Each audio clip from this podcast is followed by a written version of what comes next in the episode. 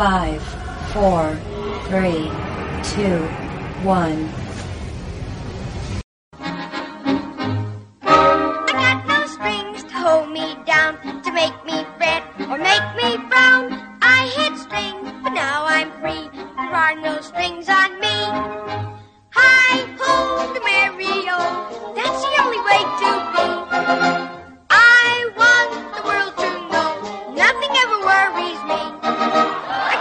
Got no strings, so I But I told you, eh? Make me run. They got strings, but you can see there are no strings on me.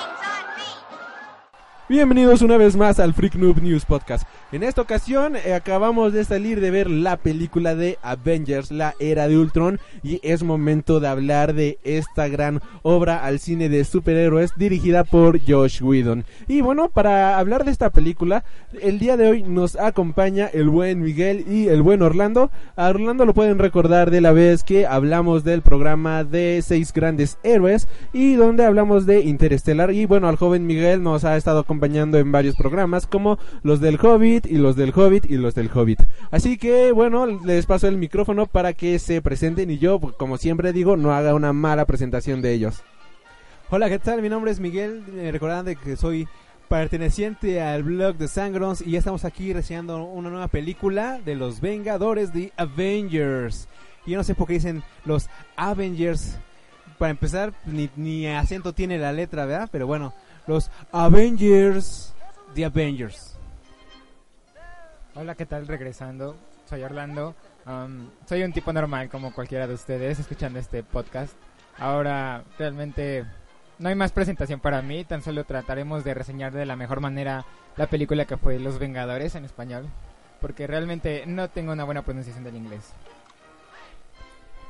Y bueno, antes de empezar con el programa tal cual, esta semana hubo una nota un poco polémica, pero bastante divertida. Así que, qué mejor manera de empezar con esto.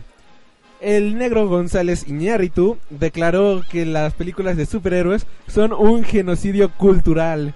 Y el buen Robert Downey Jr. respondió que viniendo de una persona de la cual su lengua materna es el español, hacer una oración con la palabra genocidio cultura- cultural habla de lo brillante que es esta persona. ¿Ustedes qué opinan de esto? A mí la verdad se me hizo el insulto más inteligente y polémico que pueda crear. Mucha gente dice que acaba este Tony Stark, bueno, este Robert Downey Jr.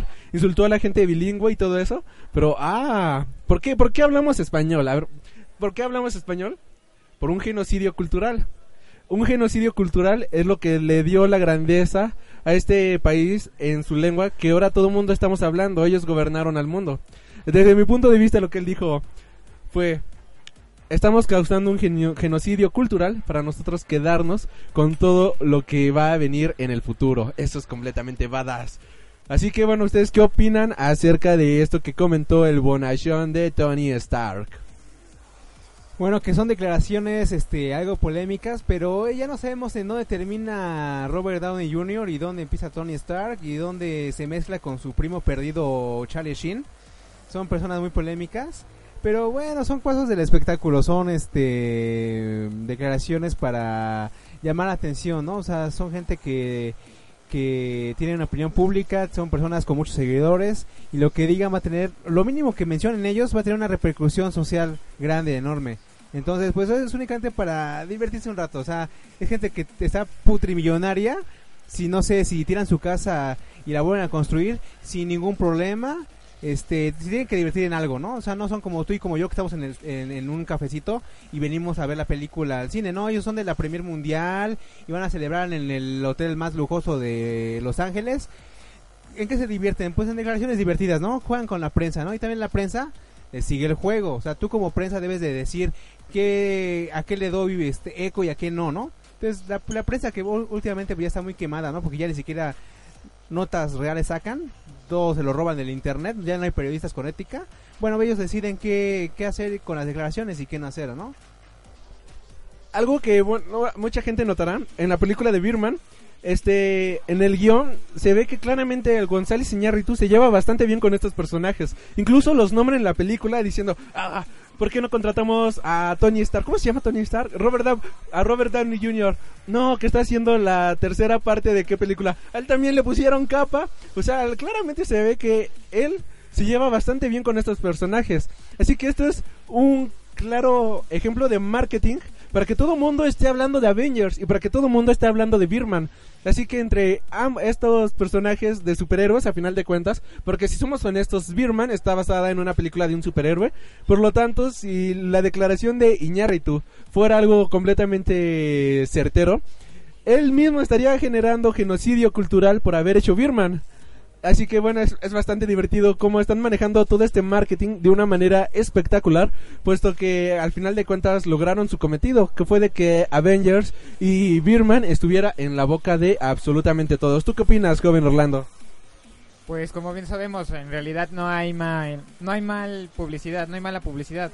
Entonces, mientras se mantenga en boca de todos, mientras se hable de los Vengadores, Robert Downey Jr., que es el representante principal de lo que son los Vengadores, pues será perfecto para los demás. Además de que a final de cuentas son puntos de vista muy personales. Es como si tu vecino de al lado es una persona muy muy racista, pero es la persona más morenita que conoces. Al final de cuentas solamente es por los medios de comunicación que las personas logran esta difusión. Y bueno, también al día de hoy que estamos grabando este podcast, eh, nos llegó la lamentable noticia de que la India María falleció el día de hoy. Eh, nosotros hablamos de la India María en nuestro podcast número 2 de episodio 2, México de Chile, Mole y Pozole, y donde reseñamos la película de la India María contra la hija de Moctezuma, una película bastante divertida que tuvimos la oportunidad de ir a ver al cine. La verdad es que el legado de India María es bastante importante en el cine mexicano. Quizás muchos en la actualidad lo vean como algo despreciativo por ser este comedia barata, por ser este, bueno, no comedia barata, sino comedia muy sencilla, por ser este cine estereotipado de México, pero hay que recordar que es cine de otra época y hay que entenderlo en el contexto de esta época. No, no es un cine que funcione hoy en día, puesto que como personajes como Calimán, personajes como El Santo, posiblemente ya no funcionen al día de hoy, porque representan valores de una sociedad que tristemente ya no existe. Y al día de hoy ha muerto gran parte de la cultura mexicana con la muerte de la India María. ¿Tú qué opinas, joven Miguel? ¿A ti cómo que te gusta bastante, que tengo entendido que te ha gustado bastante eh, todo este tema de la India María? ¿A ti cómo te ha afectado este tema? Pues únicamente que es este otro otro otro punto cultural que, que se va de, del- panorama mexicano, ¿no? Estamos tan este en busca de cosas extranjeras y copiarlas y adaptarlas a nosotros que cuando tenemos algo realmente nuestro, porque la India María no le copió a nadie, o sea, no dijo, ay, hay un personaje, no sé, inglés que se de los ingleses, ah, pues yo voy a hacer un personaje mexicano. No, no, no. Este es algo que nació, digamos, del pueblo, ¿no? O sea, eh, pocas veces hemos visto creaciones ya originales y ahora estamos viendo cosas este originales o sea ya no ya no este estamos viendo eh, que so- que suban cosas nuevas sino que estamos viendo que adaptan cosas y ya no ya no vemos este cosas creativas este pues eh, el, el punto principal o, o- o el referente más este más puntual que yo yo pondría son este las telenovelas, ¿no? Estamos viendo que Televisa, según la más grande máquina eh, penetrante en la, en la mente del mexicano, o sea, ni Televisa hace telenovelas, va y las compra a Brasil, va y las compra a Argentina, no sé de qué países, y ni siquiera Televisa puede hacer telenovelas, tiene que sacar refritos de las que ya hizo hace, hace 50 años y las va a comprar al extranjero. Entonces cuando tenemos noticias como esa de la India María, pues sí duele, ¿no? Porque se va uno, algo que sí es representativo del país, algo mexicano, y dos, algo original. Y lo que más nos duele es cuando algo original se va. No fue una copia, fue algo, fue una creación 100% de ella. Y bueno, joven Orlando, ¿tú qué opinas? ¿Cuál es tu opinión acerca de este tema? Bueno, que como decía, realmente son representaciones culturales de lo que es el México en sus años. Realmente había películas que representaban lo que era la sociedad mexicana, como Los Olvidados, me parece, que representaban una sociedad mexicana bastante pobre. Entonces a la mayoría de las personas que vieron esa película no les llamó la atención o la despreciaron totalmente. Pero ya llegando a lo que es el cine dorado, perdón, el cine de oro mexicano, pues hubo mucho éxito por el tipo de situaciones que había. Las personas realmente no querían ver en el cine lo que veían cada día en la- al salir a la calle. Entonces querían esta forma de escape cultural al ver, no sé, películas cómicas como de la India María.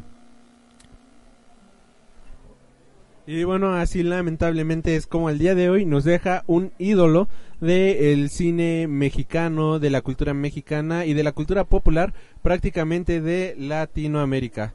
Y bueno, pasando con un tema pues más alegre, realmente es que finalmente ya se estrenó Avengers, la era de Ultron. Oh, bueno, ese es un punto bastante raro. ¿Por qué le llaman Avengers la, la era de Ultron y no Los Vengadores la era de Ultron? es curioso, pero bueno. Este, así, bueno, no- un ejemplo, esto ustedes no lo están viendo allá en sus casas cuando lo están viendo. Así es como se debería de ver el volumen cuando alguien habla en el micrófono. Que les estoy mostrando aquí a los, a los jóvenes que, que, que hablen fuerte para no tener yo que editar tanto a la hora de subirle sus voces en un programa. Y bueno, eh, ahora sí, hablando... ¿Tienen alguna otra noticia? ¿Quieren comentar algún otro tema antes de pasar al tema grandezón de esta semana? Si es de Avengers, entonces este yo acoto que eso es más que nada este para guardar este derechos de autor, para no perderlos. Por ejemplo, estamos viendo que muchos personajes eh, de nuestra juventud ya están tomando los nombres originales de- en inglés. Eh, el primer cambio traumático fue para nosotros eh, el nombre de Tribilín, que para no perder los derechos de autor porque está registrado originalmente como Goofy. Entonces tuvimos una campaña muy, muy, muy agresiva de que todo era Goofy, todo era Goofy. Y tú lo identificabas como Tribilín, ¿no? ¿Qué pasó después con los Muppets? Bueno, tenemos a la rana René, que también fue otro cambio traumático, ¿no? Querían cambiar a fuerza el nombre a Kermit, ¿no? Cuando ya está muy arraigado que nosotros conocemos a Tribilín y conocemos a la rana René. Pero para, por cuestión de derechos de autor, que ya en este eh, siglo que estamos viviendo, pues todo es derechos de autor y dame dinero por lo que yo creo que me toca. Y pues Kermit la, la rana y Goofy, pues ya son otro ejemplo más. Bueno, Campanita ahora es Tinkerbell. Pues bueno, yo creo que eso de Avengers también es este eh, Avengers era de Ultron y no los Vengadores era de Ultron como fue hace tres años. Es para acotar las licencias y algo de mercadeo, yo supongo. Ahorita hablando de derechos de autor, una nota bastante interesante es que, bueno, la semana pasada dimos la triste noticia del fallecimiento de esta querida, este queridísimo ser humano llamado Sixto Valencia y se dio a conocer la nota de que él ha heredado al pueblo mexicano la imagen de Memín Pinguín y de Malinda, estos personajes icónicos del mundo del cómic nacional y que bueno ahora le pertenece la imagen pública a todos los mexicanos y mexicanas. La verdad es que es un agradecimiento bastante hermoso viniendo de esta persona un gran ser humano que bueno nos ha dejado su legado gráfico a todas los a todos nosotros mexicanos y es la primera persona en la en el mundo contemporáneo no se tiene registro de que alguna otra persona antes de que concluyera su su tiempo con los derechos de su obra le heredara todo a su pueblo, a su país, o sea, al mundo ya prácticamente. En este caso, eh, a los mexicanos, a todos nosotros, pues ya tenemos, con- podemos ocupar la imagen de Memín Pinguín, la imagen de Malinda. Lo que sí es que no podemos ocupar el nombre de estos personajes. La verdad es que es un gesto bastante bueno. ¿Y tienen algo que opinar acerca de esto? Orlando, eh, joven Miguel. Bueno, realmente este es el máximo grado de filantropía al que puede llegar un dibujante, un creador, como lo fue él. En este caso, pues, es realmente un agradecimiento porque ahora las personas pueden usar esta imagen que todo México conoce en realidad para realizar, no sé, algún arte, algún tributo a él, sin que tenga algún tipo de repercusión hacia la familia o hacia los que conserven los derechos de autor, ya que ahora todos somos parte de ese derecho de autor. Y bueno, tú, joven Miguel, ¿tienes algo que decir acerca de este tema? Pues únicamente comparable al legado que nos deja con, bueno, eh, acotando las dos vertientes del arte, que es el arte gráfico, con arte musical. Tenemos, bueno, yo tengo muy presente a Tchaikovsky, que fue el que nos legó su música, ¿no? Entonces, si ustedes ya tiene muy trillado ese tema de que en Navidad ponen las mismas canciones. Bueno, es porque existen productores eh, codos que prefieren utilizar música este que no paga derechos de autor, ¿no? Mi pobre angelito y cualquier película que ustedes vean de Navidad, indudablemente todo lo que tenga que ver con Navidad tiene la suite del, casca del cascanueces de Tchaikovsky porque no paga derechos de autor, porque él se dio su música al mundo, ¿no? Es lo que deberían de aprender, ¿no? Music musiquetes sin valor, ¿no? Qué indirecta tan seria, pero bueno, eh, ¿algún tema más del que quieran opinar? No, nada. Y bueno, ya con esto nos vamos al tema de esta semana, que son los Vengadores, la era de Ultron. I'm gonna show you something beautiful. Everyone screaming for mercy. You want to protect the world, but you don't want it to change. You're all puppets. Tangled in strings. Strings.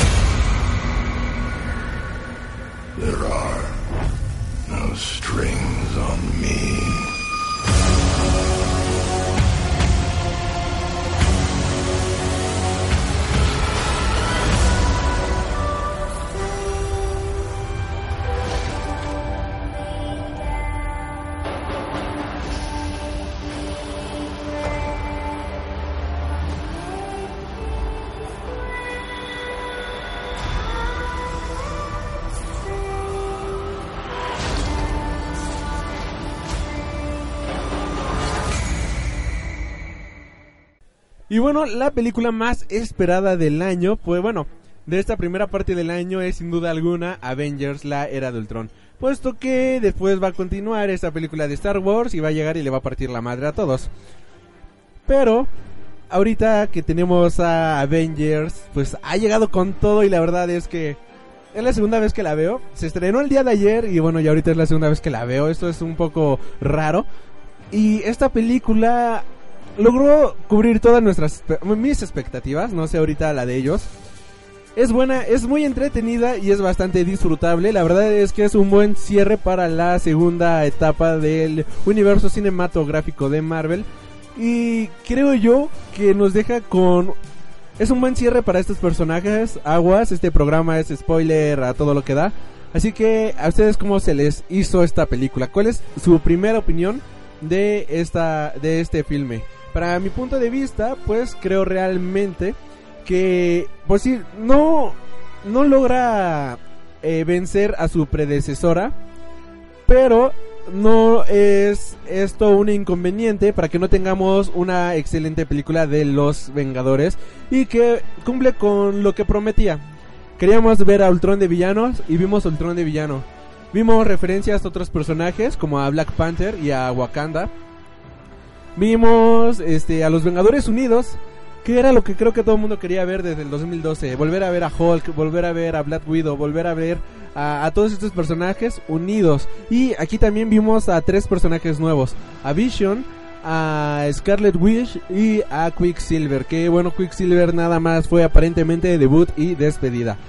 Así que ustedes, ¿cómo, cómo se les hizo esta segunda parte de Los Vengadores, la era de Ultron? Bueno, que sí, este, creo que fue una de las películas con más expectativas en mucho tiempo. Que yo recuerde ya pocas cintas este, están en el boca a boca. Porque ya dura muy poco en las salas, ¿no? De hecho, yo creo que fue el más grande éxito de, de la primera parte de Los Vengadores, que así se llamaba. Sí le pusieron Los Vengadores. eh, fue durar un mes en cartelera.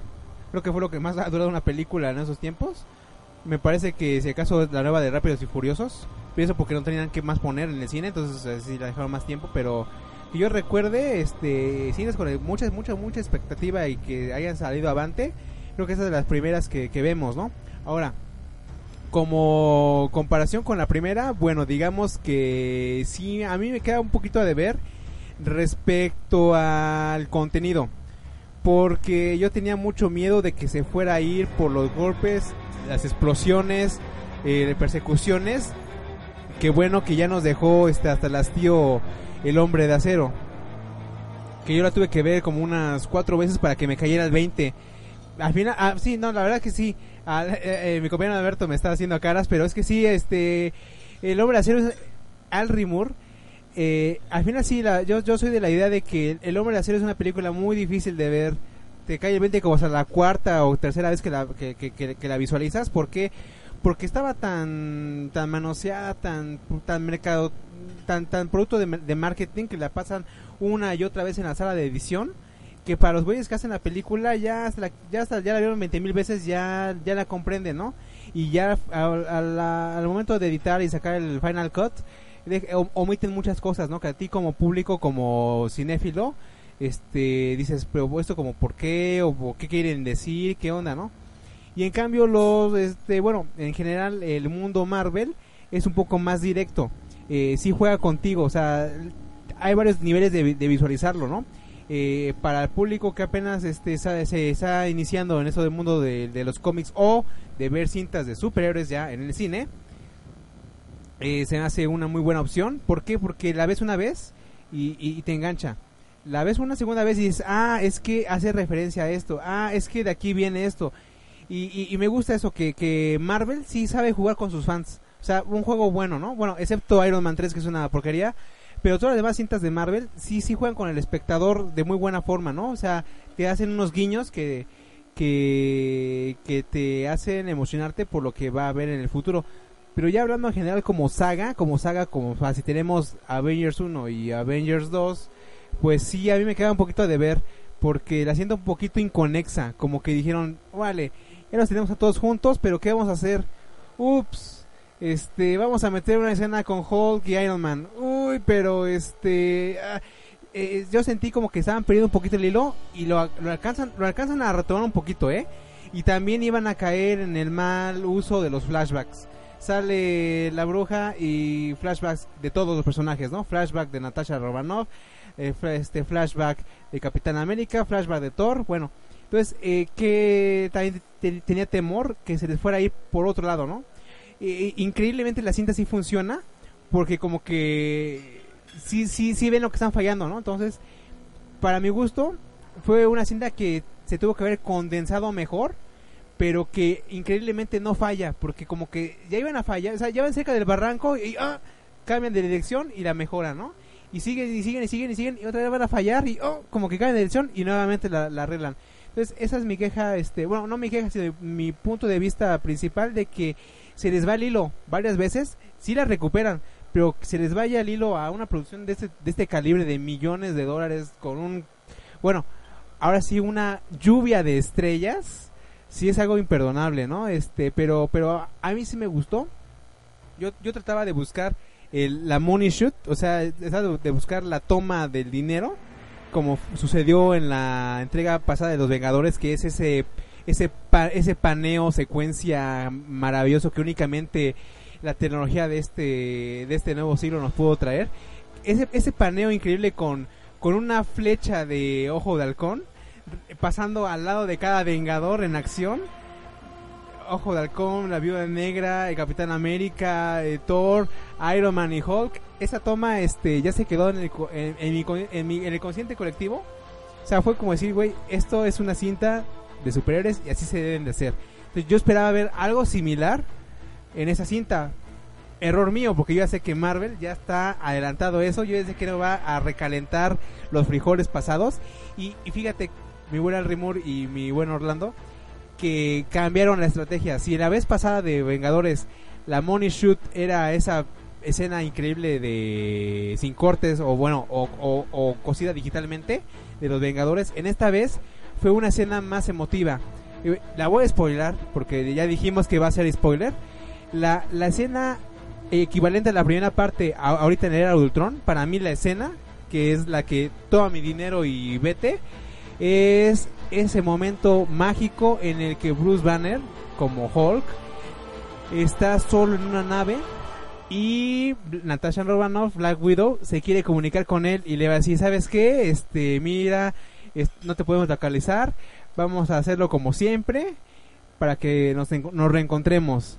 Y Hulk agarra y cierra la conexión y se y tiene una y tiene una expresión Hulk únicamente comparable con la tecnología usada en el planeta de los simios con César.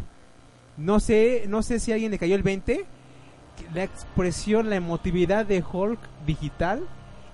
Y luego el corte A. Eh, Scarlett Johansson como actriz, pero interpretando a, Nat- a Natasha Romanoff. A mí se me partió el corazón, ¿eh? Yo la primera vez que la vi, la- también la, segunda vez que la veo, la vi primero en 4D y luego dije voy a poner atención a la trama. La vi en IMAX. Este, yo la primera vez que la vi, se me partió el corazón. La verdad sí se me salió, sí se me, sí se me humedeció el ojo porque es una, una- es una escena tan, tan romántica, pero tan, este, con desesperanza. Bueno, me encantó, me encantó. Es como decir, nos queremos, pero debemos de separarnos, ¿no? Este, güey, esa fue la escena que más me gustó de toda la cinta, ¿eh? Y, y- ironías de la vida, no una de acción, no una, no, no, no. 100% cursi. Joven Orlando, ¿cuál es tu opinión acerca de esta película? Bueno, realmente en cuanto a efectos, eh, lució la película, a mí realmente me gustó. Eh, bueno, lo que sería la historia mm, me pareció bastante buena, solamente que le dejaría el pequeño detalle que daba ciertos saltos en la historia que dejaban, por ejemplo, como bien dicen, es un spoiler totalmente esto, así que cuando dejan a Thor en el pequeño en la pequeña cueva para que tenga su pequeño mm, su pequeña visión, llamémosle así. Y de repente vuelve a la acción. No pasa a la parte en la que realmente sale, piensa, medita realmente qué es lo que está pasando y dice, "No, tengo que ir a ayudarlos. Ya sé qué tengo que hacer." Que llega realmente a donde está Visión y le da la vida que necesita. Esta película tiene un poco de todo, que sería acción principalmente, romance, drama, como bien dicen aquí mis compañeros.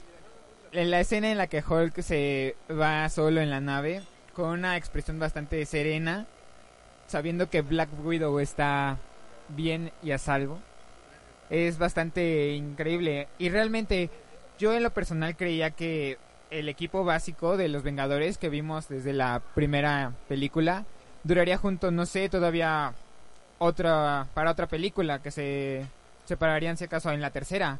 Pero en esta ya nos dejó que nos dejó perfectamente claro que el equipo se dividiría dejando a varios en el lugar de los personajes principales que se fueron. Entonces es realmente ver si dan la talla en la siguiente película porque es más que claro que van a continuar la saga de los Vengadores.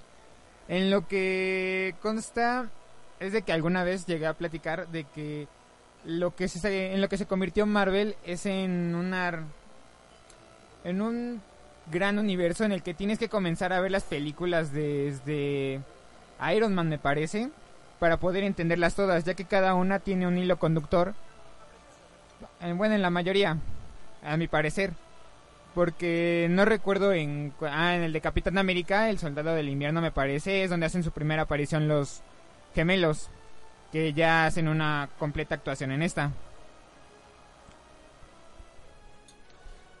Hay que ir a, a ver, punto por punto. Ya que todos dimos nuestras opiniones de esta película, ahora vamos a irla desglosando casi casi por cronológicamente, ¿qué les parece? La primera escena que tenemos en esta película es que vemos a nuestro equipo de superhéroes favoritos, nos guste o no son nuestro gru- grupo de superhéroes favorito. Lo siento, Justice League, aunque traigo la playera de mi justiciero favorito que es Superman. Lo siento, Batman. Bueno, me gustan ambos personajes, pero volviendo al punto, es. Vemos a este equipo en un paneo tal como lo vimos en la primera película. De, en el que vemos paneo, paneo, paneo, paneo, paneo, paneo, paneo. Y una imagen donde vemos a todos juntos partiendo madres. Eso se ve increíble en todo sentido. En esta primera escena nos presentan a el Capitán Von Strucker, que bueno, se me hace el villano más desperdiciado en la historia de Marvel.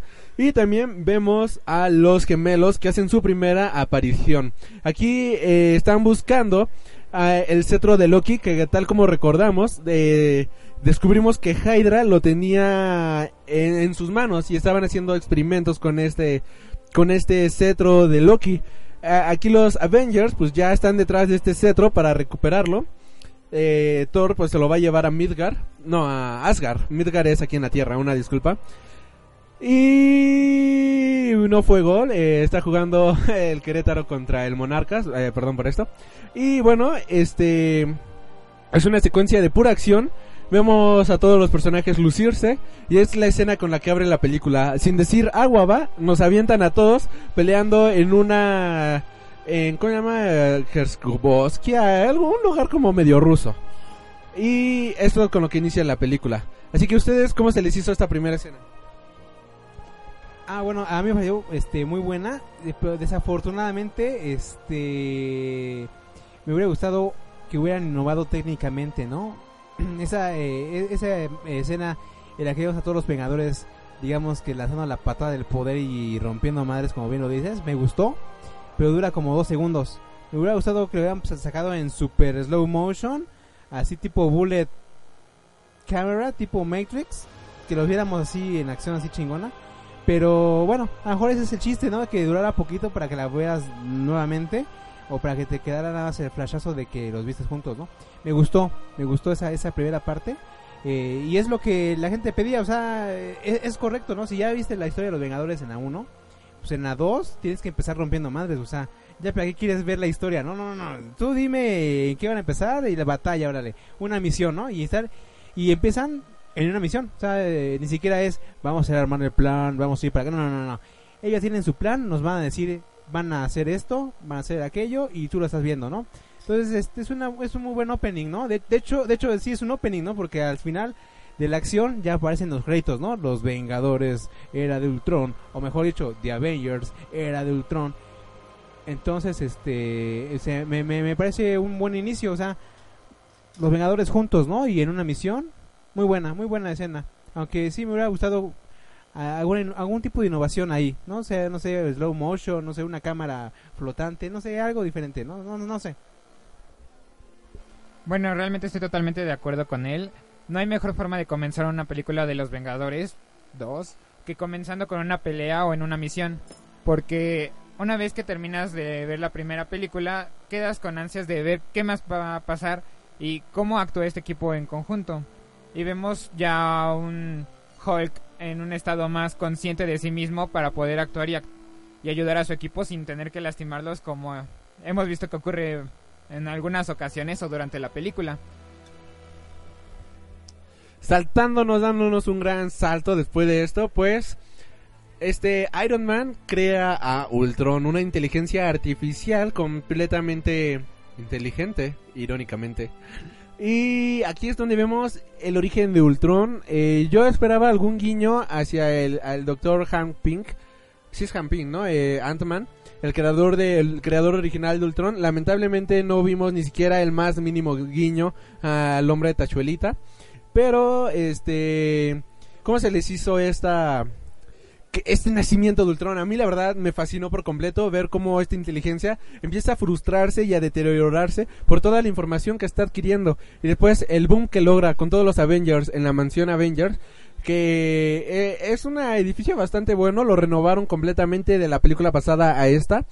Así que, bueno, aquí también vemos un pequeño cameo de Stan Lee, donde toma una bebida y verlo borracho es la escena más tierna y divertida que, que uno se puede imaginar.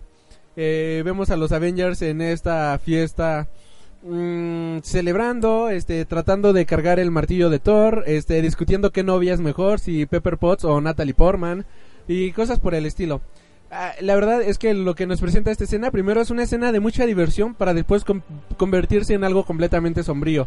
Y finalmente Ultron logra escapar por la internet y uno de los legionarios de Iron Man, que son armaduras completamente autómatas, como lo vimos en la lamentable Iron Man 3, es que esta armadura escapa con el cetro de Loki y Thor no este le da lo persigue, pero lamentablemente lo pierde de vista. Así que a ustedes cómo se les hizo el nacimiento de Ultron? A mí la verdad se me hizo el nacimiento de un villano bastante bien, puesto que su idea principal era hacer el bien hacia la humanidad y de ver tantas cosas se empezó a deteriorar él mismo hasta convertirse en un villano digno de todos los Avengers. ¿Alguien que quiera empezar a hablar de este villano, de cómo nace? Así es, este, pues el principio, eh, bueno, la creación de Ultron es muy buena. Yo también lamenté mucho que no se le hiciera ese guiño a al hombre hormiga. Eh, ¿Por qué? Porque tenían eh, como que un background que lo pueden haber logrado, ¿no? Por, por- nos dan a entender que eh, tanto Bruce Banner como eh, Tony Stark ya estaban trabajando en una inteligencia artificial, el proyecto de Ultron. Entonces me hubiera gustado que hubieran, no sé, sacado aunque sea el nombre así de, ah, es que nuestro amigo, ahí está el nombre, eh, no nos responde. ¿Por qué? Bueno, porque yo entendería que no le responde porque él ya está como Ant-Man, como el hombre hormiga, ¿no? O sea, eran colaboradores científicos, ¿no? Eh, eh, yo quiero entender que en el universo Marvel, güey, si tú eres un científico este reconocido y muy brillante, uno de dos, o te conoce el bando del mal o te conoce el bando del bien. Se me hace la- lamentable que Bruce Banner o, y Tony Stark no hicieran ninguna mención a al hombre hormiga, ¿no? A Ant-Man y que la excusa para no meterlo en la película porque ella estaba ocupado haciendo cosas, ¿no? Algo así, una, una referencia muy muy básica, ¿no? De que, eh, oye, ¿te acuerdas del proyecto de Ultron? Eh, sí, pero desafortunadamente ya no hemos progresado porque, ah, es que ya no me contestan los correos, ah, estar muy ocupado, y tú ya entenderías que o está muy ocupado siendo superhéroe o algo así. Pero la creación es muy buena, ¿eh?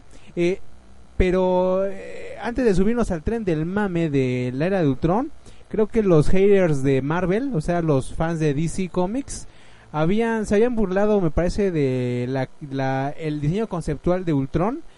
Y bueno, yo soy de los que odia los spoilers, a menos que me los avisen, como ahorita estamos diciendo ahorita a ustedes. Entonces yo traté de, no ver nada de, lo- de, los Vengadores, uno, para no crearme falsas expectativas, para no ilusionarme y que me rompiera mi corazón de pollo, y para no prácticamente para que no, no, me, no me vendieran la idea de que iba a ser la película la mejor del mundo y que resulta que no fuera cierto, ¿no? Entonces yo traté de no leer nada de los Vengadores, a menos que fuera algo muy necesario, pero pero porque es inevitable, ¿no? Y a, y a lo que voy es, es a lo siguiente, sí el diseño de Ultron está medio chafita, la verdad, ¿eh? Se ve medio... No, no me agradó, ¿eh? No me agradó el diseño de Ultron, se ve muy, muy, muy infantil, muy... Híjole, como... Tendría que ser un robot que dé que, que, miedo, ¿eh? Con solo verlo. Así un tipo, este, no sé, eh, máscara de, verde de la, de la saga de, de Sam Raimi, algo así, no sé. Este, este, este robot hasta se me hace amigable. Es más, yo hasta dije, bueno, sí, hay que quererlo porque está loco, pero pues me cayó bien. O sea, yo, yo nunca lo sentí como una, un, algo, como un enemigo, ¿no? De hasta su forma de pensar era tipo Doctor Manhattan, no sé, no sé, no sé la verdad, pero el diseño conceptual no me agradó del todo, ¿eh? ¿Por qué tiene que mover los labios? Es un robot. Hablando de esto, a mí no me gustó en lo más mínimo el diseño de Ultron. Está horrendo. ¿Cómo es posible que Christopher Nolan, con una máscara de maíz y poniéndole agujeros, haya logrado a un villano que da miedo, que es Scarecrow para Batman Begins, y con tanta tecnología en Avengers no hayan logrado esto? Ahora sí, nos vamos con el comentario del joven Orlando. Orlando, ¿a ti cómo se te hizo el nacimiento de Ultron? Bueno, mm, vemos la creación de Ultron como realmente la disyuntiva que hemos visto en la creación de las inteligencias artificiales a través de los diferentes ámbitos que hemos conocido, ya sea escrito, eh, de forma visual. Por ejemplo, vemos que los robots tienen dos disyuntivas principalmente, o son el peor mal que ha conocido la humanidad o han sido la salvación de esta. En este caso vemos las dos partes viéndola desde Ultron y desde su contraparte que aparece más adelante en la historia. Am, en el diseño de Ultron mm, me recuerda a otros personajes de este tipo que hemos visto antes, pero no hay nada nuevo en realidad. Él en su personalidad me parece bastante inmaduro, aún en el momento en el que lo comparan con Tony Stark, que mencionan que tienen un cierto parecido y él se molesta al grado de matar a una persona. Bueno, esto viéndolo desde el punto de vista psicológico realmente. Pues efectivamente, como, como lo mencionas, el, el, diseño, la verdad sí deja mucho que desear. Yo sigo quejándome de que por qué un robot tiene que mover los labios si es un robot, por el amor de Dios. Pero bueno, me hubiera, me hubiera gustado algo más siniestro, ¿no? Y eh, respecto a lo que fácilmente... ¿Sabes qué? ¿Sabes qué montaje eh, lo, lo sí pusieron y que fue desaprovechado? Cuando yo quiero entender que Ultron con su conexión banda ancha de Infinitum, digo, perdón, de Easy, bueno, es la misma mierda. Yo quisiera tener esa conexión de internet, ¿no? Yo quisiera tener esa conexión de internet que tiene Ultron porque en 5 segundos este googleó a todos, se metió al Facebook de, Tony Stark y y se sabía la vida de todo el mundo, ¿no? Y quiero yo entender que hacen la conexión de que Ultron en su conexión a la base de datos de no sé dónde eh, busca la palabra no sé guerra y paz y ve que el hombre siempre destruye y se pone triste, ¿no? Algo que yo leí, yo me acuerdo haber- visto una película, creo que era mi villano favorito, digo, mi marciano favorito, o algo similar de que eh, un extraterrestre busca la palabra guerra en internet y se pone muy triste y dice, ah, es que los humanos son una porquería y la y no sé qué, su, su bueno, el- el- la contraparte humana, creo que era un niño o una niña, le dice, no, es que te faltó googlear la palabra amor y ya pone amor y ponen la canción de All You Need Love de los virus me parece y ponen a gente besándose y flores y niños jugando, bueno, a Ultron le faltó buscar la palabra amor en su super internet, ¿eh? Y bueno, este eh, estaba hablando del quinto elemento, este joven. Eh, qué golazos. Este pro- no te faltó. Este programa es patrocinado por Netflix. Netflix, contrátelo ya. Y bueno, volviendo al tema. Este. Los poderes de la bruja escarlata, que el joven Miguel dice que no le gustaron por tanto flachazo. A mí me gustó bastante porque siento que le estamos dando un background muy grande, muy importante a los personajes. Y si no lo hubiéramos visto en esta película de los Avengers, ya no lo hubiéramos visto en una película individual de cada uno de ellos. Así que ponerlo en esta parte, desde mi punto de vista, era algo completamente necesario y algo completamente bueno. A, a mí me fascinó. Y en estos flashes vimos el nacimiento de la asesina más badass de del que tiene el universo cinematográfico de Marvel y que es Natasha Romanoff, cómo la crean, cómo la educan. Es una escena bastante fuerte y sientes empatía con este personaje porque sientes su dolor, sientes su sufrimiento. La verdad es que esta actriz Scarlett Johansson es una de las mejores actrices el día de hoy y la verdad es que qué pésima jugada acaba de hacer el Monarcas, por Dios santo, si esto lo llaman fútbol, lo siento, pero es mejor ver una pared durante 90 minutos que estar viendo esto que llaman fútbol nacional. Y volviendo al tema, es que bueno, aquí están poniendo el fútbol, lo siento mucho. Este no es muy bueno. El flashback que, que creo que donde todos nos nergasmeamos fue nada más y nada menos que con el flashback de Thor, donde vemos un claro ejemplo del Ragnarok, donde todos se van a morir y aparte del Ragnarok vemos el guantelete del infinito con las no vemos, vemos como una nube una nebulosa en forma del guantelete infinito y las gemas del infinito. Esto se ve increíble cuatro de las seis gemas. Esto la verdad es que la primera vez que la vi yo de ¡Ah, no puede ser se me mojaron las panties de tan solo ver esta escena eh, el flashback menos importante desde mi punto de vista fue el del Capitán América, que sigue traumado porque no pudo invitar a salir. Bueno, no pudo bailar con esta Agent Carter. Eh, sí duele, pero bueno, esto ya lo vimos reflejado en esta película de... Sí, no es Agent Carter. Sí es Agent... Bueno, que no pudo salir con la señorita Carter. Creo que es ella. Peggy Page.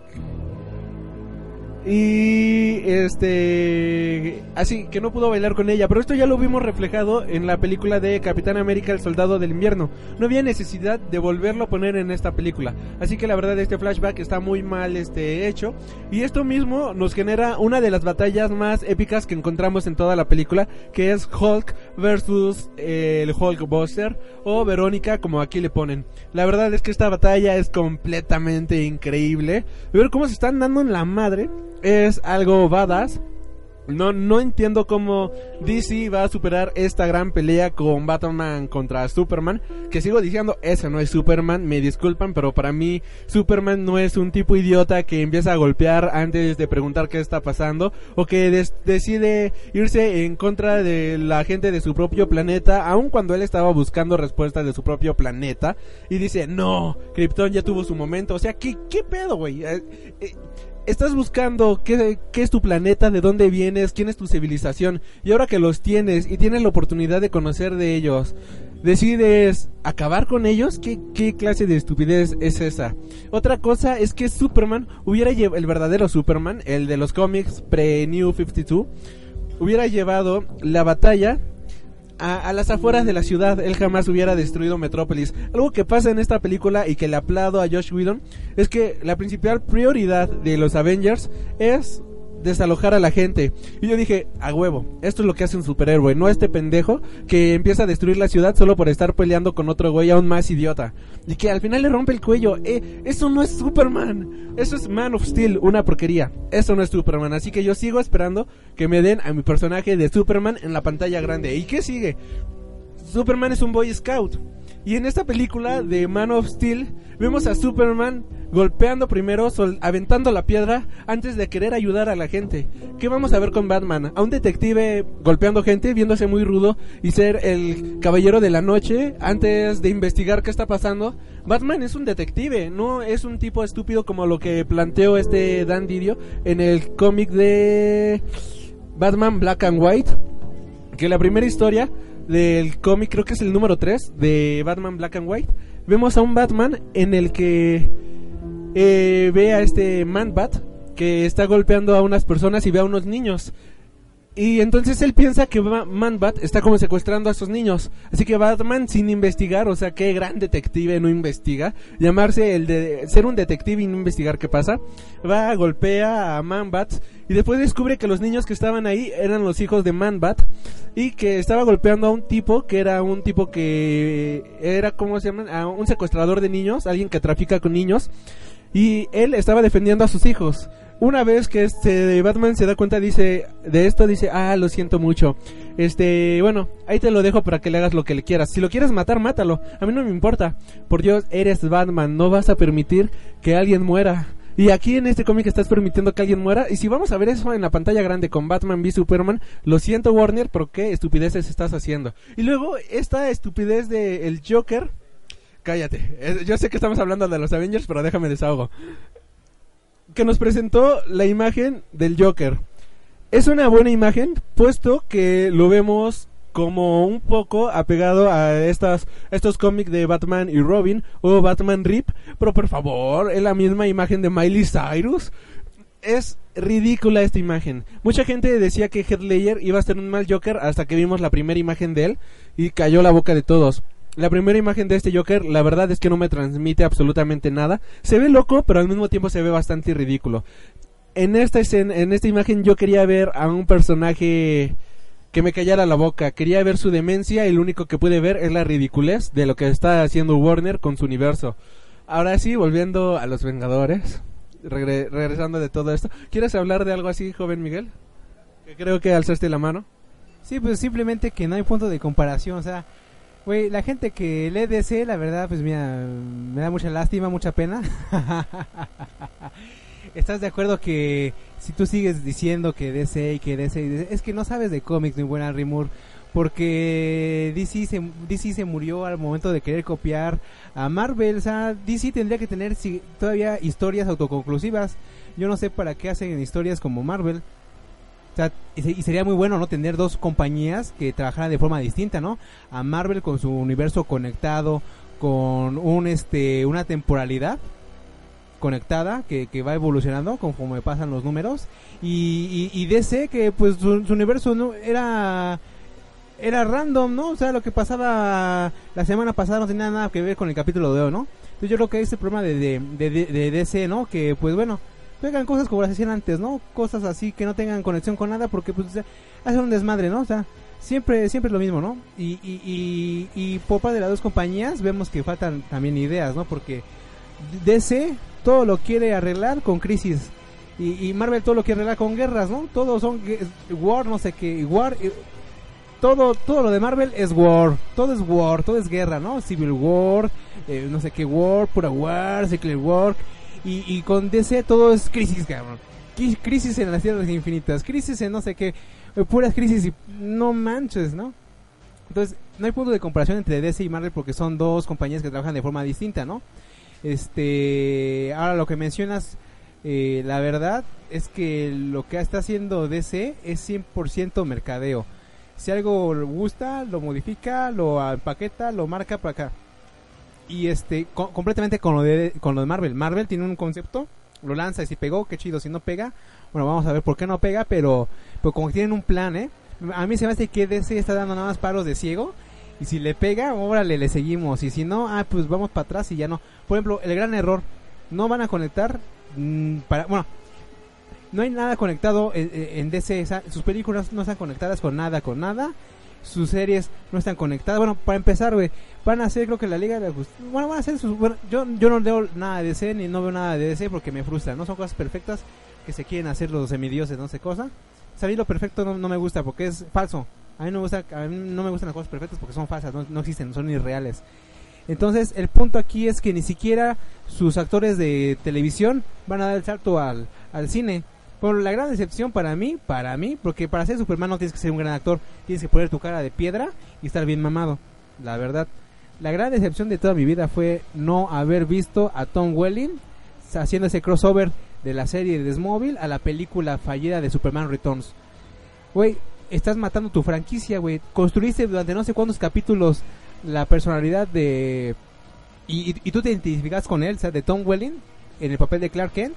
Y de repente sale, sale la película que para empezar ni es un re- ni es una ni es un recomienzo ni es otra visión no no agarraron una película de los 70s y dijeron ah es que salió la 1 la 2 la 3 y la 4 vamos a sacar la, la película 3 en, en, el, en el año 2000 entonces está está ilógico eso no cómo cómo este inicias tus proyectos eh, basándote en otra cosa que no tiene nada que ver con lo que estás haciendo en este momento. O sea, cuando hicieron la cinta de Superman Returns, tenían que haber agarrado lo que tenían de Smallville. No, agarran y se dan para atrás. Este, y te lo vamos a ver. ¿Qué va a haber este, de cinta de Flash? ¿Va a haber Green Arrow? ¿Eso va, a estar en el cine? No. Ya vas, a hacer tu franquicia, güey. Si yo me sentía identificado con Green Arrow o con Flash, eso no lo voy a ver en el cine. Yo voy a decir, ¿y esos güeyes quiénes son? Vol- volviendo a este tema, bueno, hablas, continuando con este tema, mejor dicho, eh, DC se está metiendo la pata ellos mismos. Están creando un universo compartido en la pantalla chica bastante grande. La serie de Supergirl va a estar conectada junto con la serie de Arrow, con la serie de The Flash, con la serie de los Titans. Pero al mismo, tiene, al mismo tiempo tienen Gotham, al mismo, al mismo tiempo tienen iZombie, al mismo tiempo tienen Constantine. Y estas series no están conectadas con todo lo demás.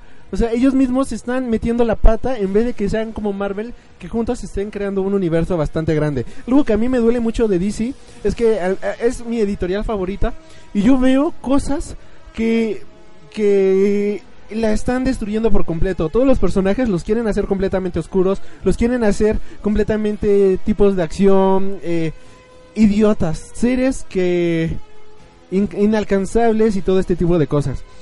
Actualmente existen algunos cómics que llegaron a ser buenos dentro de los propios Nuevos 52. Tenemos el caso de Animal Man, que es un personaje que antes de actuar se preocupa por su propia familia, se preocupa por su hija, se preocupa por su esposa y tiene una vida. Este personaje investiga las cosas antes de actuar y antes de entrar en acción. Y esto es porque tenemos a un excelente escritor llamado Jeff Lemire antes de, bueno, escribiendo este título. Si no tuviéramos a este personaje, realmente cómo vamos a en, el universo de DC no tendríamos realmente casi nada bueno, salvo Adventures of Superman, que no es una serie continua, no es una una public- publicación continua puesto que son historias autoconclusivas. Black- Batman Black and White, igual que es un buen cómic, salvo esta porquería que hizo Dan Didio, son historias buenas que nos recuerdan al universo DC que valía la pena, no a, lo- no a las porquerías que están haciendo hoy en día. Lamentablemente, pues sí, DC se está metiendo y metiendo la pata. En el cine yo no le tengo ni, un- ni la más mínima esperanza. A mí me gustó la, las primeras veces que vi este, esta película de Man of Steel. La, la primera vez que la vi me fascinaron los visuales. Hay que admitir que Zack Snyder es un director muy visual, pero en cuestión de emociones, la verdad es que no te transmite absolutamente nada, no llegas a nada. Y algo que te pones a pensar es que, a ver, llega Zod en su planeta. Ya, ya sabes dónde está tu padre, ya sabes a dónde encontrarlo. ¿Por qué fregados no vas con él para preguntarle, oye, eh, mira, estás Zod, eres una inteligencia artificial como Ultron? ¿Por qué no este tú me guías para saber qué este qué hacer? No, soy un estúpido estadounidense y voy a ir con un padre porque él de seguro va a resolver todos mis problemas. ¿Qué es eso? Eso eso eso no es eso no es Man of Steel. Eso eso es digo, eso es Man of Steel, eso no es Superman. Volviendo ahora sí al tema de Ultron, ¿en qué nos quedamos, jóvenes, jóvenes ilustres? Ya para cerrar este tema este estrepitoso y truculento del cambio de tema de DC a Marvel, bueno, ya para darle el último clavo al ataúd de Man of Steel, güey, la gran mamada de de, la, de, no, no, no, la gran la gran jalada, o sea, se, la jalaron y se la arrancaron y la tiraron a la basura. Güey, el traje de Superman, güey, ya estaba hecho en la nave espacial. No manches, cabrón. Esa fue una mamada, güey. Ay, soy Superman. Ay, mira, ahí está el traje. Ay, ¿qué, qué es eso, mano?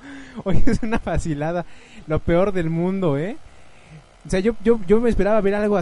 yo, yo realmente sí tenía expectativas de saber cómo iba a sacar su- el Superman su traje. No, ya estaba ahí, de hace mil años. Ahí estaba. Ah, sí, órale, chido. El traje ya lo estaba esperando nada más para cuando él usara su pijama. Yo sigo queriendo ver a Superman con calzoncillos en la pantalla grande. Eso no es Superman. Luego, ¿quieres opinar, joven Orlando? Que te ves muy callado en, este, en esta sección eh, de Haciendo Amigos con DC. Bueno, en este cambio de tema random, realmente lo que yo he observado es de que las series de DC televisivas, como fue Smallville o ahorita en este momento es Gotham, son bastante buenas, pero su principal problema fue que no la conectaron con la película que le siguió. Si acaso Gotham, que es una tipo precuela de lo que está aconteciendo. Su mayor éxito, si acaso, de DC fue darle continuidad a Batman. Inicia y Batman Arkham Return. Bueno, Rise, realmente. Perdón, me confundo con los juegos. Realmente soy más gamer que lector de cómics. Pero mi película favorita en realidad dentro de lo que fue de Batman fue la segunda, donde, donde hace su aparición el Joker. Que en la tercera donde termina su historia. Y bueno, ahora sí continuamos con el tema por el que todos están aquí, que es Avengers, la era de Ultron. Este, en esta serie de Era de Ultron, vemos cómo este Wolverine intenta arreglar el tiempo después de que Ultron deshiciera todo. Ah, estamos hablando de la película, ¿verdad? No del cómic. Yo me- confundí por un momento, perdón. Este, ¿qué, ¿qué puedo con este cómic? Vemos a Wolverine matando a Wolverine. Eso es. ¿Qué te pasa, Marvel? A ti también, ¿qué te pasa, Marvel? Quizás en las películas se hace excelente, pero en los cómics, Marvel. ¿Qué es esto de Wolverine matando a Wolverine? Teniendo al hijo de Ultron. No, no, no, no, no se puede. Y todo, nada, no- nada más para introducir a Angela por un disturbio temporal que no pasó absolutamente nada. ¿Y qué es esto de que Angela resultó ser hermana de Thor y de Loki? No, bueno, Marvel, te las gastas bien y bonito. Así que continuando con los Vengadores, la era de Ultron. Que ya ni sé en dónde nos quedamos, pero el plan maestro de Ultron alzar una ciudad para dejarla caer como si fuera un meteorito y así acabar con toda la humanidad. La verdad es que a mí se me hizo una buena idea. Fue este muy profética. Este la idea de Ultron pues es matar a toda la humanidad para que finalmente todos puedan vivir en paz y punto final. La, la película es bastante buena, este Silver como ya lo dijimos fue debut y despedida aparentemente, para mí que lo van a revivir con con este con lo que revivieron a este al, agente Coulson, que aquí ni lo mencionaron, por cierto, que revivirlo fue la mayor idiotez del mundo, eh, con, el- con tecnología de los Kree.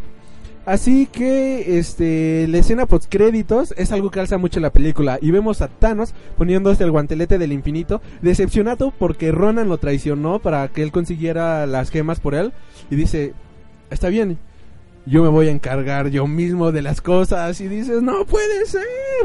Thanos en acción, ya se puso el guantelete." No entiendo cómo hizo Thanos para conseguir el guantelete que se encontraba en la bóveda de Odín, que en la primera película y esto nos deja con un hype bastante alto. Pa- conclusiones de esta película. Sí, ya conclusiones. Bueno, ah, todo, este, no, no, ya, para cortarle, porque ya, sí, todo resumido, pues esta es la, la película. Ultron, este, este es su plan maquiavélico. Vemos a Vision, que es un personaje bastante poderoso, y él puede cargar el martillo de Thor. La verdad es que eso, esto, creo que todos nos fuimos de nalguitas cuando vimos que él carga el el de este. Y, y sí cierto, el Capitán América en la fiesta eh, iba a- estaba alzando el Mjolnir y vemos la cara de Thor de ¿qué, qué carajos? ¿Cómo, el cómo Steve Rogers alzando el Mjol- Mjolnir? Y ya cuando no lo puede levantar, ya nada más pone cara de ah, ah, fiu, qué bueno que no pudo. es, es buenísimo esta, todas estas secuencias, las escenas de acción, los hermanos Maximoff. Así que bueno, este, a ustedes como ya generalmente, ¿qué, qué tal esta película? ¿Qué opinan de esta película? ¿Qué, les pareció? Ya, total, puntos finales, no escena por escena. Para mí fue una buena película, palomera, divertida. La voy a volver a ver unas 25 o 30 veces este día, bueno, no, esta semana. Así que sus opiniones, quiero saber sus opiniones, para que el mundo entero diga, ¿voy a ir a verla o no voy a ir a verla? La pelea de Hulkbuster contra Hulk será más entretenida de la que la pelea de Manny Pacquiao contra Mayweather o estuvo mejor esta. Así que ustedes qué opinan? Ah, ya me acordé por qué empezamos a hablar de, de Batman y Superman. Por la pelea entre Batman, digo, entre, entre Hulk y, y Iron Man. Y bueno, en la- el próximo año veremos a Man of Steel contra el Caballero de la Noche. Así que, jóvenes, ¿ustedes qué opinan de, ya, en general, de Avengers? Ok, este, bueno, a lo que yo me refería de que de los flashbacks y que la lucha con Hulk y el Hulkbuster era que yo tenía miedo de que se fueran a- de agarrar para, para allá y la cinta cayera. Como lo, como lo vengo mencionando, o sea, va por una dirección y de repente cambian cambian otra vez y, y van por ahí y otra vez cambian la dirección, que fue muy acertado. O sea, como que estaban tropezando y como que agarraron un vuelo. Como los flashbacks, muy buenos, sí. Pero por unos que valen la pena ver. O sea, a mí dame el flashback de Thor y dame el flashback de Natasha Romanoff. Ya para qué queríamos ver el de Capitán América. Eso me refería a los flashbacks. O sea, hay, cosas que ya no tienen nada que ver. Ahora, me encantó que los Vengadores le hablan a, a- a gente como tú, como yo, como Jesús que está ahí parado en la esquina. ¿Por qué? Porque estamos viendo los héroes más poderosos del universo. ¿Y quién es el encargado de darles el respiro a los Vengadores? Ojo de Halcón, que es la persona más normal del mundo. Me encantó eso, o sea, eh, es un mensaje positivo de que no importa con quién estés, que un dios, un super guerrero, una este super espía o un multimillonario este megalomaníaco, tú eres un gran arquero y puedes darle paz a todos ellos. Eso me encantó. Es, un es, es, el- es el- la persona más humana de la cinta. Él, él sí tiene miedos de, de- tiene problemas familiares, tiene se, se preocupa por su esposa, se preocupa por sus hijos, se preocupa por su casa. Dice, "Chin, es que tengo que resolver es- este esta o sea, yo tengo que salir vivo de la misión porque le prometí a mi esposa construir un nuevo Porsche. Entonces, este es el vengador más humano y, es muy positivo. Ahora, corte A, los mutantes, que no, no lo podemos decir tal cual porque esa palabra es marca registrada y la tiene por, por ese momento la tiene Fox. Habían dicho que se les iba a llamar este chicos milagro, pero yo vi en los subtítulos y escuché este otras cosas. Se, se, se, se referían a ellos como los mejoraditos, los mejorados, los modificados, pero está bien para no decir la palabra mutante. Eh, me encantó esta chica Olsen como mutante. Una lástima no haber visto a Natalie Portman. Una lástima no haber visto a Kat Dennings. Una lástima no ha visto a Pepper Potts. ¿Por qué? Porque son las mujeres Marvel. Uno, uno, uno también tiene su corazoncito, ¿no? Este, no salió Silk. Bueno, eh, no salió Silk, perdón, Silk. Estoy pensando en por las variantes de otras cosas. Bueno, ah, y hablando de cosas de, de cosas de colección, yo estoy seguro que este Thanos este estaba suscrito al al famoso booklet de, de Comixado donde estaban vendiendo el guantelete infinito. Ahí lo compró por si no sabías al rumor. En Decomixado, en Decomixado tienen el, el guantelete. Ahí lo consiguió Thanos. Entonces, pues si ustedes quieren saber de dónde lo sacó, pues ahí está. Ahí está el tip.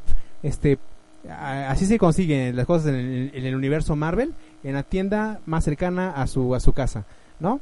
Este, ah, me faltó algo muy importante. Pensé que iban a hacer un guiño a Guardianes de la Galaxia.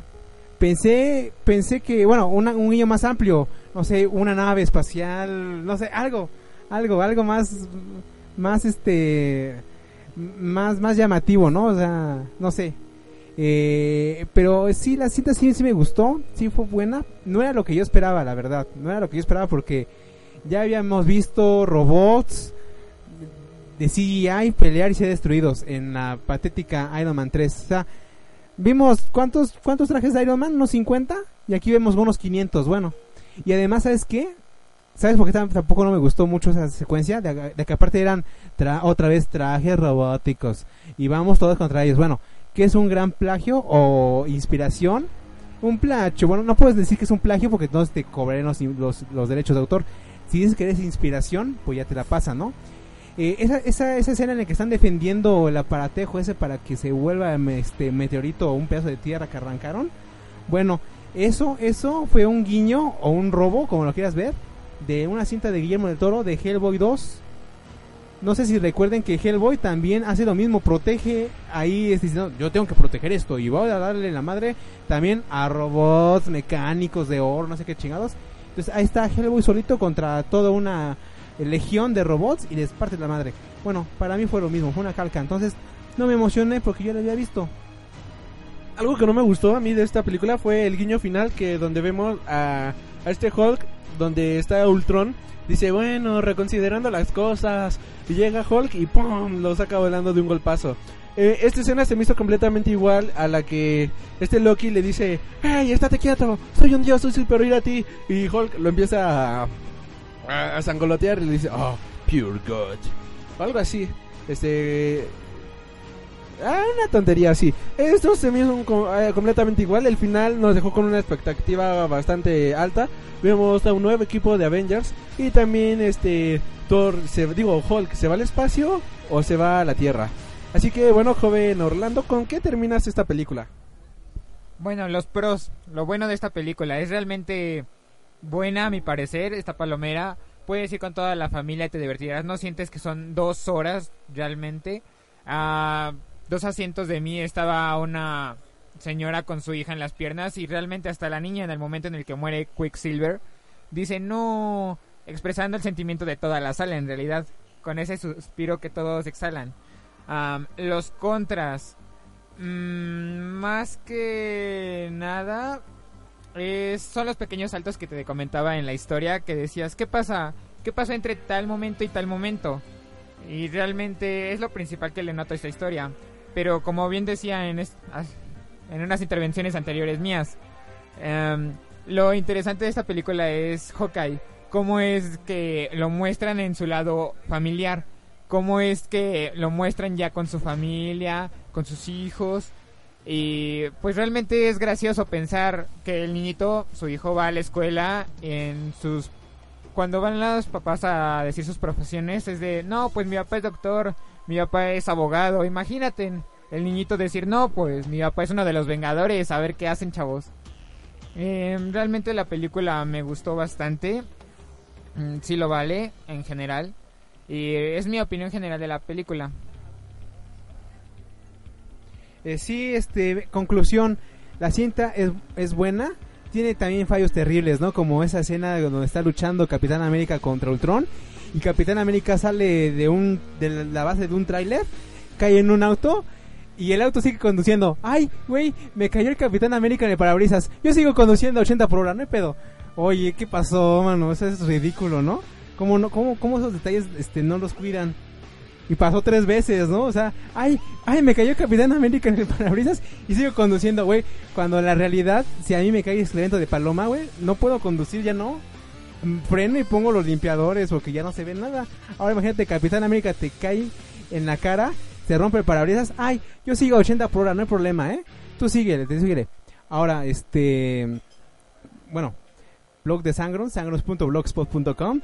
Mi opinión es que es una lástima que se me había prometido que por fin iba a haber una película Marvel en 3D y no fue 3D. Fue una asquerosa conversión por computadora.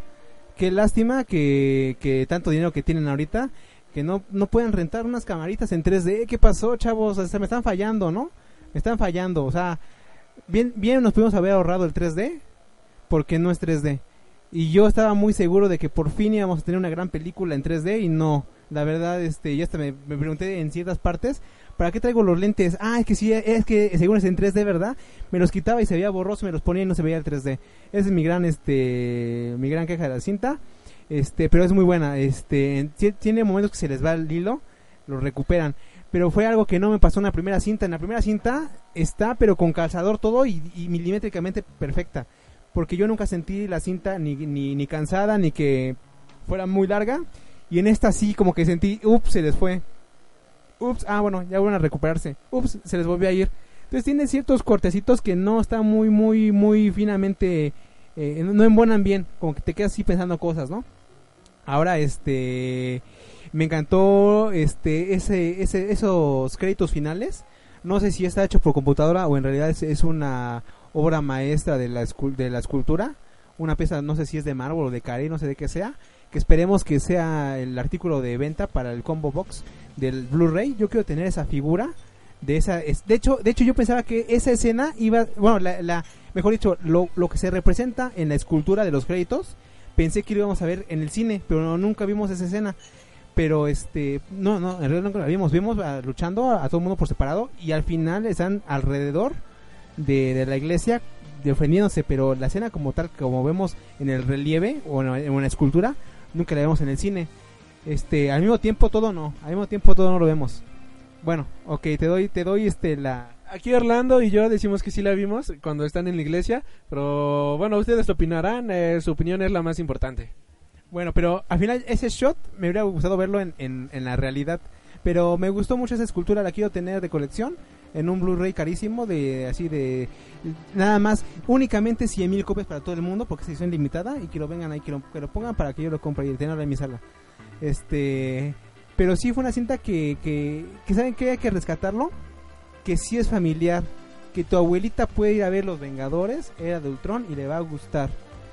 El más claro ejemplo es que mi mamá está enamorada de Thor. Se enteró que la iban a poner nuevamente como maratón del cine azul. Bueno, ya no sé si el nombre, ¿no? Este, el maratón Cinépolis. que pusieron otra vez todas las cintas y dice mamá, ay, fui, co ay, porque yo estaba trabajando, ¿no? O sea, yo llegué a mi casa no había nadie y digo, ¿qué? ¿Dónde estabas? Este, ah, no, es que fui con mis amigas, fuimos a ver Thor The Dark World y nos encantó. Ah, pues qué padre, ¿no? Entonces, fíjate lo que tiene Marvel, que ya Marvel no le está hablando al público que lee cómics, le está hablando al público que quiere ir a ver películas entretenidas al cine. Entonces, oye, es una es un gran logro que Marvel a partir de estas cintas invite a los fans a verla y pero también a los que no son fans, ¿te imaginas? Tú imagínate a Rimor a una señora ya este, bueno, imagínate a tu mamá yendo al cine ella con sus amigas, güey, porque quieren ver a Thor. Es- o sea, a mí me y- y aparte que digan, ay, me encanta la película, es bien divertida, tiene esto, tiene esto, esto, esto, me- nos reímos mucho y al final tomamos, tomamos un café y seguimos hablando de la película. Eso es increíble, ¿no? Alguien que no lee cómics, que no, este, que los personajes nada, nada más los tiene presentes porque son de la cultura pop y que diga, no, ¿sabes qué? Si están poniendo la película de Thor y también de Capitán América, yo voy y las veo. Qué padre, ¿no? Que, que, que es público, que se ha ganado Marvel porque son cintas de calidad. Cin- Cintas de calidad y este y, y pensadas para todo tipo de público, para toda la familia. Toma nota, DC, toma nota, Warner. Ahora sí, ya, este, palabras finales. Mi mamá nunca iría a ver Man Steel, Notas finales. se aburriría mucho. Notas finales. Joven Orlando, ¿con qué te quieres despedir de este programa? Am, lo que es las, las películas de Marvel en estos tiempos realmente ya son creadas para un público más amplio que lo que son sus cómics que ya están dirigidos principalmente a los jóvenes o personas que han crecido con estos superhéroes. Las películas están diseñadas para que vayas tú en familia y las disfrutes totalmente. Esto sería mi conclusión sobre esta película. Palabras finales, finales, joven Miguel, ya para despedir el programa. Que haré ejercicio porque quiero ponerme como Thor. Y bueno, esto fue el Freak Noob News Podcast hablando de por qué DC no puede llegar a ser tan bueno como Marvel en el cine. Y ni lo hará. Es cuando Guillermo del Toro llegue a la dirección de Swamp Thing y cuando yo dirige a Animal Man, las cosas van a mejorar de una manera increíble. Eh, así que bueno, esto fue el Freak Noob News Podcast. Nos estaremos escuchando la próxima semana. Recuerda, recuerda seguirnos a través de iTunes, Facebook, iBox, Twitter y Tumblr como Freak Noob News y escribirnos a nuestro correo electrónico que es freaknoobnews@gmail.com. Yo soy Alrui y los espero la próxima semana. Gracias y nos vemos a la próxima.